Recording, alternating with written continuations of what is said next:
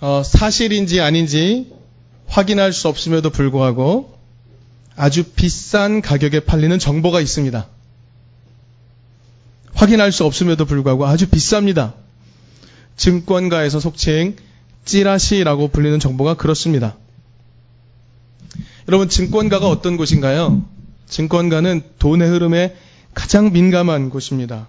그래서 돈의 흐름을 만들어낼 수 있는 모든 정보를 다 긁어 모읍니다. 그래서 그것을 제공을 하죠. 그러면 사람들은 그 정보를 토대로 내가 어디에 투자할지를 결정하게 되는 겁니다. 그리고 또 하나가 있습니다. 이거는요, 정기 간행물로 등록이 되어 있습니다. 그래서 해당 관청에 인터넷 홍보물로 정식으로 등록이 되어 있는 그래서 구독료를 받는 사설 정보지가 또 있습니다. 여기에는요, 소문이 아닌 진실로 확인된 것만 그리고 정보와 분석만 담는다고 합니다. 이 정보지를 만드는 사람들은 주로 누구냐면 기업체 홍보 담당자들, 그리고 기업인들, 그리고 정치 관계자들, 그리고 기자들, 국가기관 직원들 이런 사람들이 모여서 비밀 모임으로 모여서 함께 대화를 나누고 여기서 취합된 정보를 토대로 해서 정보지를 만들어서 사람들에게 팝니다. 이것을 구독하기 위해 사람들은 꽤 많은 비용을 지불합니다. 적게는 300만 원부터 600만 원 이상이 넘도록 지불한다고 합니다. 사람들은 고급 정보를 찾고 있습니다. 여러분 그런데 사람들은 왜 이렇게 엄청난 비용이 들면도 불구하고 이런 자신들이 생각하는 고급 정보를 찾기 위해서 이런 돈을 지불하면서 나서는 걸까? 사람들은 왜 거기에 돈을 지불하는 걸까? 여러분, 여러분이 잘 아는 또 한 가지 예가 있습니다. 투자의 규제라고 불리는 사람이 있죠? 누굽니까? 워렌 버핏이라는 사람이 있습니다. 이 사람이요, 자신과 함께 점심을 먹으면서 투자를 어떻게 할지 논할 수 있는 기회를 경매로 늘 내놓습니다. 1999년부터 지금까지 계속해서 이 경매를 내놓습니다. 그러면 사람들은 이 경매에서 낙찰받기 위해서 워렌 버핏과 함께 점심을 먹으면서 그가 어떤 정보를 줄지 기대하면서 그가 줄 고급 정보를 기대하면서 경매에 나서죠. 여러분 그러면 워렌 버핏과 점심을 먹으려면 얼마 정도 돈이 필요할까요? 천만 원, 1억? 올해 낙찰 금액이 얼마인지 아십니까? 267만 달러였습니다. 한 화로 한 사람 얼마인지 아세요? 약 30억 원입니다. 역대 최대 금액은 약 40억 원에 육박했다 그러죠. 물론 이 돈은 자선단체에 기부된다 그래요. 하지만 여러분, 사람들은 왜 워렌 버핏과 식사를 하려고 하는 걸까요? 자신이 경매에 지불한 금액보다 더 많은 이득을 거둘 수 있는 고급 정보를 얻고 싶기 때문입니다. 자기가 돈을 낸 것보다 더 많이 벌 수 있다고 생각하기 때문이겠죠. 여러분, 사람들이 이렇게 정보를 얻기 위해 엄청난 비용을 지불하는 이유는 분명합니다. 사람들은 생각하죠. 정세를 잘 꿰뚫어야 내가 충분히 살아갈 길을 얻을 수 있다고 믿습니다. 사람들은 세상의 흐름을 잘 파악해야 자기가 충분히 살아갈 수 있는 길을 얻을 수 있다고 믿습니다. 세상을 잘 파악해야 내가 이 자본주의 시대 속에서 돈을 많이 벌 수 있는 길을 찾아낼 수 있다고 믿고 있습니다. 그래서 사람들은 내가 어떤 흐름을 타야 할지를 확인하기 위해서 고급 정보를 계속 찾아가고 있는 겁니다. 좋은 정보, 고급 정보, 이걸 얻기 위해서 기꺼이 돈을 지불하는 것이죠. 그럼 여러분 말하지 않아도 우리는 한 가지 확인할 수 있습니다. 오늘날 많은 사람들이 현실적이라는 이유로 가장 철저하게 의지하는 것은 무엇입니까? 오늘 본문을 기록한 사람은 예레미야입니다. 예레미야에 대해서 우리는 좀 더 알아봐야 합니다. 여러분, 예레미야는요, 제사장 가문에서 태어난 예언자입니다. 제가 이렇게 말씀드리면, 우리 기독인은, 그리고 이든교회 교인이라면, 어? 어울리지 않는 표현인데? 라는 것을 금방 알아챌 수 있어야 합니다. 제사장 가문에서 태어난 예언자. 왜냐하면, 제사장과 예언자는 한 인격 안에서 절대로 어울릴 수 없는 것이기 때문에 그렇습니다. 여러분, 제사장은요, 성소나 성전에서 정해진 규칙에 따라서 하나님께 제사 드리는 일을 맡아서 하는 사람입니다. 제사장은요, 제도 종교의 대변인입니다. 그래서 제사장은 기본적으로 보수성을 띨 수밖에 없습니다. 그럼 예언자는 어떤 사람일까요? 예언자는 한 곳에 매이는 사람이 아닙니다. 언제 어디라도 하나님이 시키시면 가서 예언해야 되는 사람이에요. 제도에 매일 수 없죠. 자유로운 사람입니다. 그러나 그는 하나님이 이끄시는 혁신을 늘 말해야 되기 때문에 진보성을 띨 수밖에 없는 사람입니다. 그러므로 제사장의 정체성을 가지면서 동시에 예언자의 정체성을 가질 수는 없는 일이죠. 그러나 예레미야는 아주 특별한 사람입니다. 제사장이 어떤지도 알고 예언자가 어떤지도 아는 사람이었어요. 굉장히 독특한 사람이었습니다. 두 세계를 다 알고 있는 사람입니다. 여러분 예레미야는 말씀드렸다시피 제사장 출신이었어요. 그러나 예레미야는 제사장들과 늘 갈등 관계에 있었습니다. 우리 예레미야 2장 8절 한번 찾아볼까요? 예레미야 2장 8절 한번 찾아보도록 하겠습니다. 찾으셨나요? 함께 읽어볼까요? 예레미야 2장 8절 시작 제사장들은 나 주가 어디에 있는지를 찾지 않으며 법을 다루는 자들이 나를 알지 못하며 통치자들은 나에게 맞서서 범죄하며 예언자들도 바알신의 이름으로 예언하며 도움도 주지 못하는 우상들만 쫓아다닌다라고 비난을 가합니다. 제사장들은 나 주가 어디에 있는지 찾지 않는다. 여러분, 당시의 기본적인 생각은 무엇입니까? 하나님은 어디에 계시나요? 성전에 계신다고 생각했겠죠.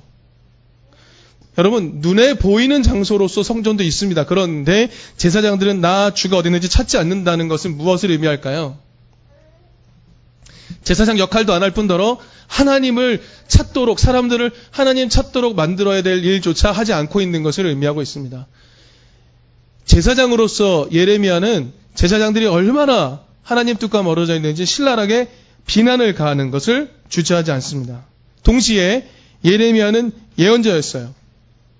그런데 예레미야는 예언자들과도 갈등 관계에 있었습니다. 오늘 본문에도 나오지만 우리 또 하나 찾아볼까요? 예레미야 5장 30절 31절을 찾아보겠습니다. 예레미야 5장 30절 31절을 한번 찾아봅시다. 다 같이 읽어볼까요? 시작. 지금 이 나라에서는 놀랍고도 끔찍스러운 일들이 일어나고 있다. 예언자들은 거짓으로 예언하며 제사장들은 거짓 예언자들이 시키는 대로 다스리며 나의 백성은 이것을 좋아하니 마지막 때에 너희가 어떻게 하려느냐라고 이야기합니다. 여러분, 오늘 시대의 눈으로 말하면 예레미야는요, 당대에 존재하는 고급 정보들을 다 알고 있는 사람입니다. 제사장의 세계가 어떤지 다 파악하고 있는 사람이고 예언자의 세계가 어떤지 다 파악하고 있는 사람입니다. 더불어 정치 체계가 어떻게 돌아가고 있는지도 다 알고 있는 사람이었습니다. 남유다가 망하기 직전의 상황입니다. 이때 정치가들은 어떤 태도를 취했냐면 이집트와 바벨론 사이에서 줄타기를 하면서 자신의 부를 유지하려고 했습니다. 예레미야는 이걸 너무나 잘 알고 있습니다. 이런 지도층들의 행태를 잘 알고 있었습니다. 이런 사람들도 있었죠. 이집트도 바벨론도 의지하면 안 돼. 우리는 자주적으로 홀로 설 수 있어야 돼. 라고 말하는 시민 지식층들도 있었어요. 암하레츠라고 불리는 그 땅의 백성들이라는 사람들도 있었어요. 그들은 이집트도 의지하면 안 되고 바벨론도 의지하면 안 돼. 우리 자주적인 힘을 길러야 돼. 라고 말하는 사람들. 그도 잘 알고 있었습니다. 제사장 상황도 예언자 상황도 잘 알고 있습니다. 또한 그들의 달콤한 거짓말에 속아 넘어가는 백성의 상황도 잘 알고 있는 사람입니다. 예레미야는 당대에 존재하는 거의 모든 고급 정보들을 다 알고 있는 사람입니다. 그런데 그가 제시하는 살 방법이 있습니다. 예레미야는 어떤 방법을 제시하고 있습니까? 우리 오늘 본문의 5절 말씀을 함께 읽겠습니다. 5절 다 같이 읽겠습니다. 시작. 나 주가 말한다. 나 주에게서 마음을 멀리하고 오히려 사람을 의지하며 사람이 힘이 되어 주려니 하고 믿는 자는 저주를 받을 것이다. 7절 말씀 함께 읽겠습니다. 시작. 그러나 주님을 믿고 의지하는 사람은 복을 받을 것이다 라고 이야기합니다. 당대에 존재하는 거의 모든 고급 정보들을 다 가지고 있는 예레미야의 주장, 예레미야가 제시하는 살 길은 이것입니다. 사람을 의지하는 자는 저주를 받을 것이며 나 주 여호와를 의지하는 자는 복을 받을 것이다. 이것이 예레미야가 제시하는 살 길입니다. 5절은요, 원래 좀 더 신랄한 표현으로 되어 있습니다. 원 문을 살피면 이렇게 되어 있어요. 여기 사람이라고 두 번 번역되는데 하나는 아담, 사람 맞고요. 다른 하나는 뭐냐면 살덩이라고 번역이 되어 있습니다. 살덩이. 살덩이가 자신의 도움이 되어 주리라 믿으며 야훼에게서 자신의 마음이 떠난 사람, 야훼에게서 자신의 마음이 떠난 사람은 저주를 받으리라 외치고 있습니다. 여러분 지금 예레미야가 예언하고 있는 남유다 상황은요 나라가 망하기 직전의 상황입니다. 풍전 등화의 상황이에요. 이런 불확실성이 가득한 시대에는요 어디에 줄을 대고 있어야 하는지 어디에 줄을 대고 있어야 내가 살 수 있는지 이것을 알 수 있는 좋은 정보가 필요합니다. 그래서 사람들은요, 여기저기 자기가 어디에 줄을 대어야 할지 찾아다닙니다. 이런 상황에서 예레미야는 어쩌면 사람들이 만날 수 있는, 사람들이 조언을 구할 수 있는 가장 좋은 정보를 가지고 있는 사람이었을 것이에요. 그런데 예레미야가 이렇게 신랄한 말씀을 던지죠. 야훼에게서 자신의 마음을 떼어내어 버리고 살덩이일 뿐인 사람이 자신의 도움이 되어 주리라고 믿는 사람, 그 사람에겐 저주가 임할 것이다. 여러분, 남유다는 지금 누구를 신뢰하고 있는 것일까? 당시의 왕은요, 시드기야 왕은요, 외세의 힘을 의지하려 했습니다. 그래서 외세 사이에서 정치적 줄타기를 하려고 했죠. 그 땅의 백성 암 하아레츠, 그 사람들, 시민, 지식층, 그 사람들도 하나님을 의지하지 않았습니다. 우리의 힘으로 서야 된다고 말했습니다. 누구도 하나님을 의지하지 않았습니다. 하나님이 아닌 다른 살덩이들, 그들과 어떻게 연대해야 살 수 있을지 치열하게 정보를 얻으며 돌아다녔습니다. 일반 백성들은 어땠을까요? 유다 사람들은 더 이상 야외를 신뢰하지 않았습니다. 가나안 종교, 다산을 말하는 그 가나안 종교, 그들을 신뢰하면서 그들에게 나아갔습니다. 바로 그런 상황에서 세상의 모든 좋은 정보들, 고급 정보들을 다 갖고 있던 예레미야는 이렇게 이야기합니다. 왜 하나님을 의지하지 않느냐? 왜 하나님을 의지하지 않느냐? 너의 삶의 앞날이 풍전등화 같고 앞에 아무것도 안 보이는 것 같고 불확실성이 가득한 시대여서 너희들은 더더욱 하나님을 찾아야겠건만 너희들은 왜 하나님을 의지하지 않느냐?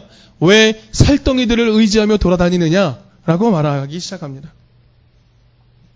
사람이 만들어 놓은 군사력, 사람이 만들어 놓은 경제력, 사람이 만들어 놓은 생산력, 왜 그것을 신뢰하며 왜 그것에 의지하기 위해서 나아가느냐? 라고 예레미야는 질책하고 있습니다. 여러분 그렇다면 이스라엘은요. 하나님이 자기를 돕는다는 것을 경험했던 역사가 없습니까? 아니요. 이스라엘이란 나라는 하나님이 자신을 구원하셨다는 그 구원 경험 속에서 출발한 나라입니다. 우리 다시 돌아가서 예레미야 2장 6절로 돌아가 봅시다. 예레미야 2장 6절입니다. 함께 읽어보겠습니다. 시작. 이집트 땅에서 우리를 이끌고 올라오신 분, 광야에서 우리를 인도하신 분, 그 황량하고 구덩이가 많은 땅에서 죽음의 그림자가 짙은 그 메마른 땅에서 어느 누구도 지나다니지 않고 어느 누구도 살지 않는 그 땅에서 우리를 인도하신 주님은 어디에 계십니까? 하고 묻지도 않는구나. 라고 이야기합니다. 이스라엘은요, 역사적 경험이 있습니다. 하나님이 우리를 구원하신다. 하나님이 우리를 광야와 같은 불확실성의 세계 속에서도 우리를 구원하셨다. 이집트의 손에서도 우리를 구원하셨다라는 역사적 경험을 가지고 있습니다. 사람은 절대로 할 수 없고 하나님만 할 수 있는 그런 역사를 경험한 민족이 바로 이스라엘입니다. 그런데 그들은 지금 하나님을 의지하지 않습니다. 살덩이일 뿐인 다른 사람을 의지하며 그들에게 도움을 얻고자 돌아다니고 있습니다. 그런데 더욱 놀라운 사실이 있어요. 사람들이 자신에게 도움을 줄 다른 살덩이들을 찾아다니고 있다는 그 모든 것을 숨기고 있습니다. 구절을 보면 사람들은 이 욕망을 마음 깊은 곳에 넣어두고서는 아무도 알 수 없도록 꾸몄습니다.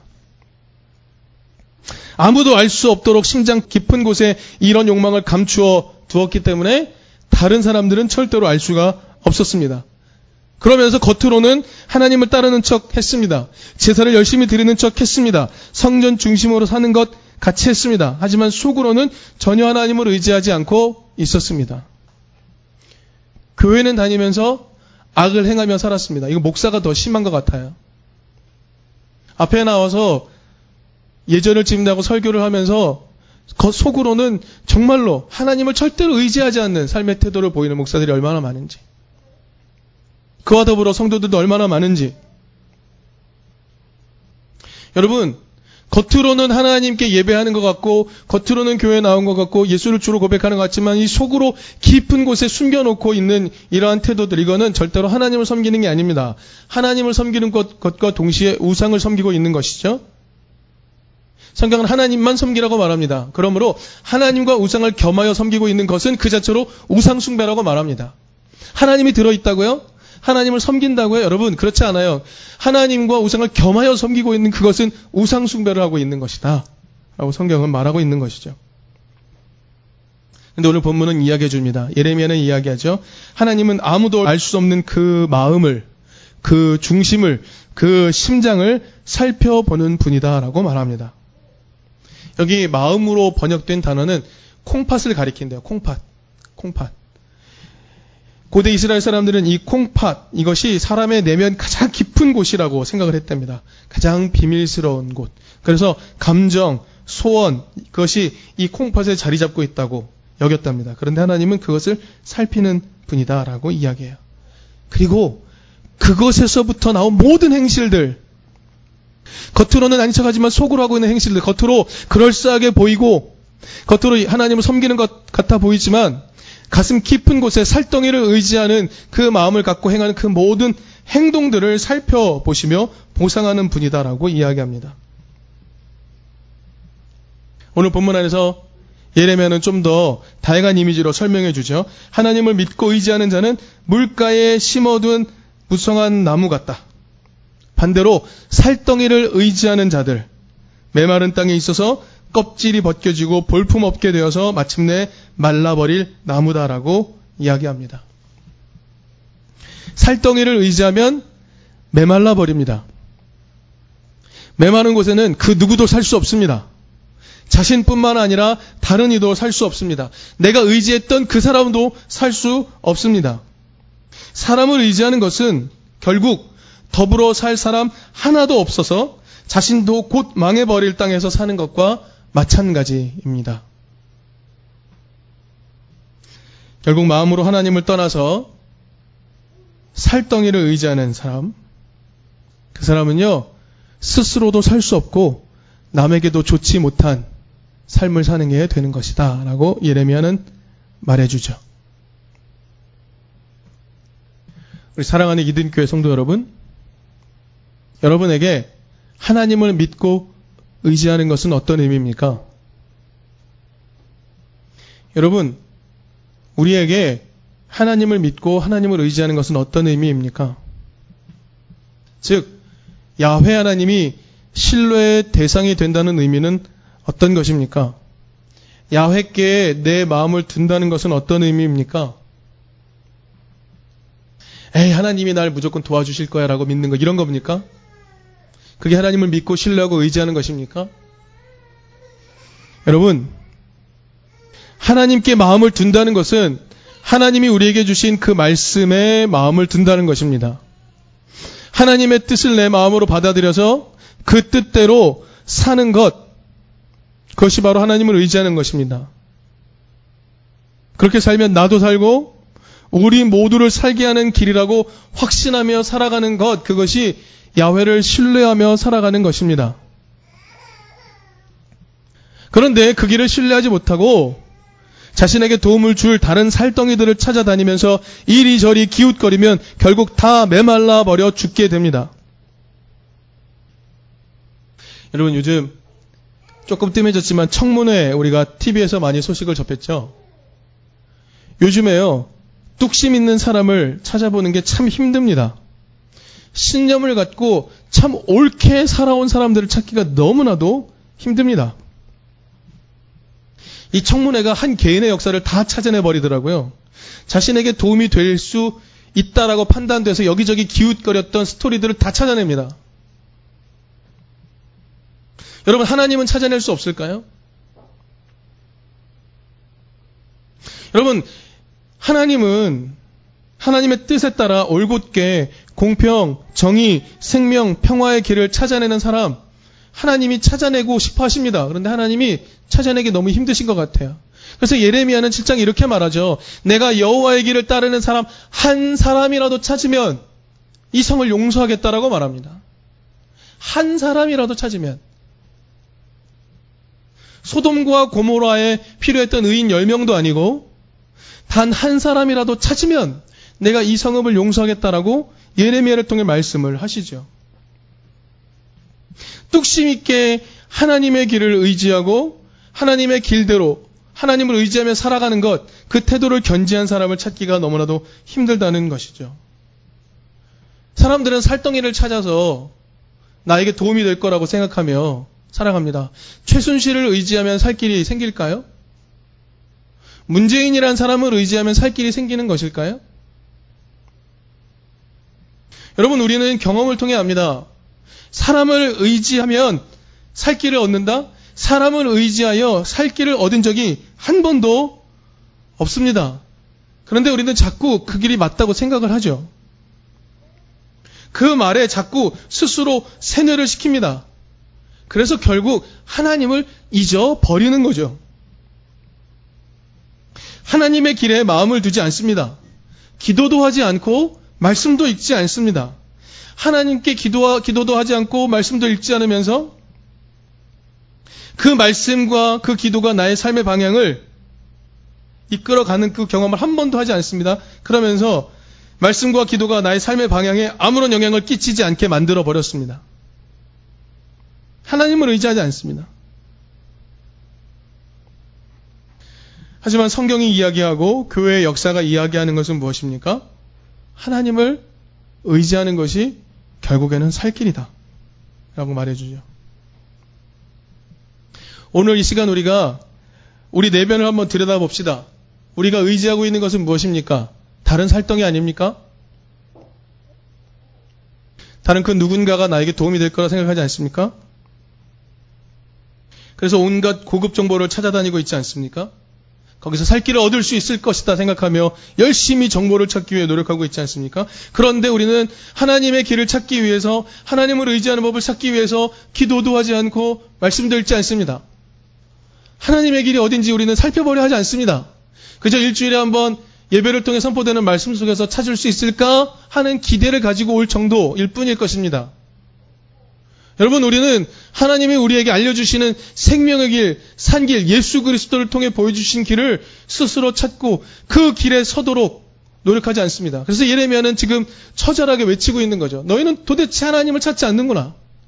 너희는 도대체 하나님에게서 나오는 살 길을 찾지 않는구나라고 이야기해주고 있는 것입니다.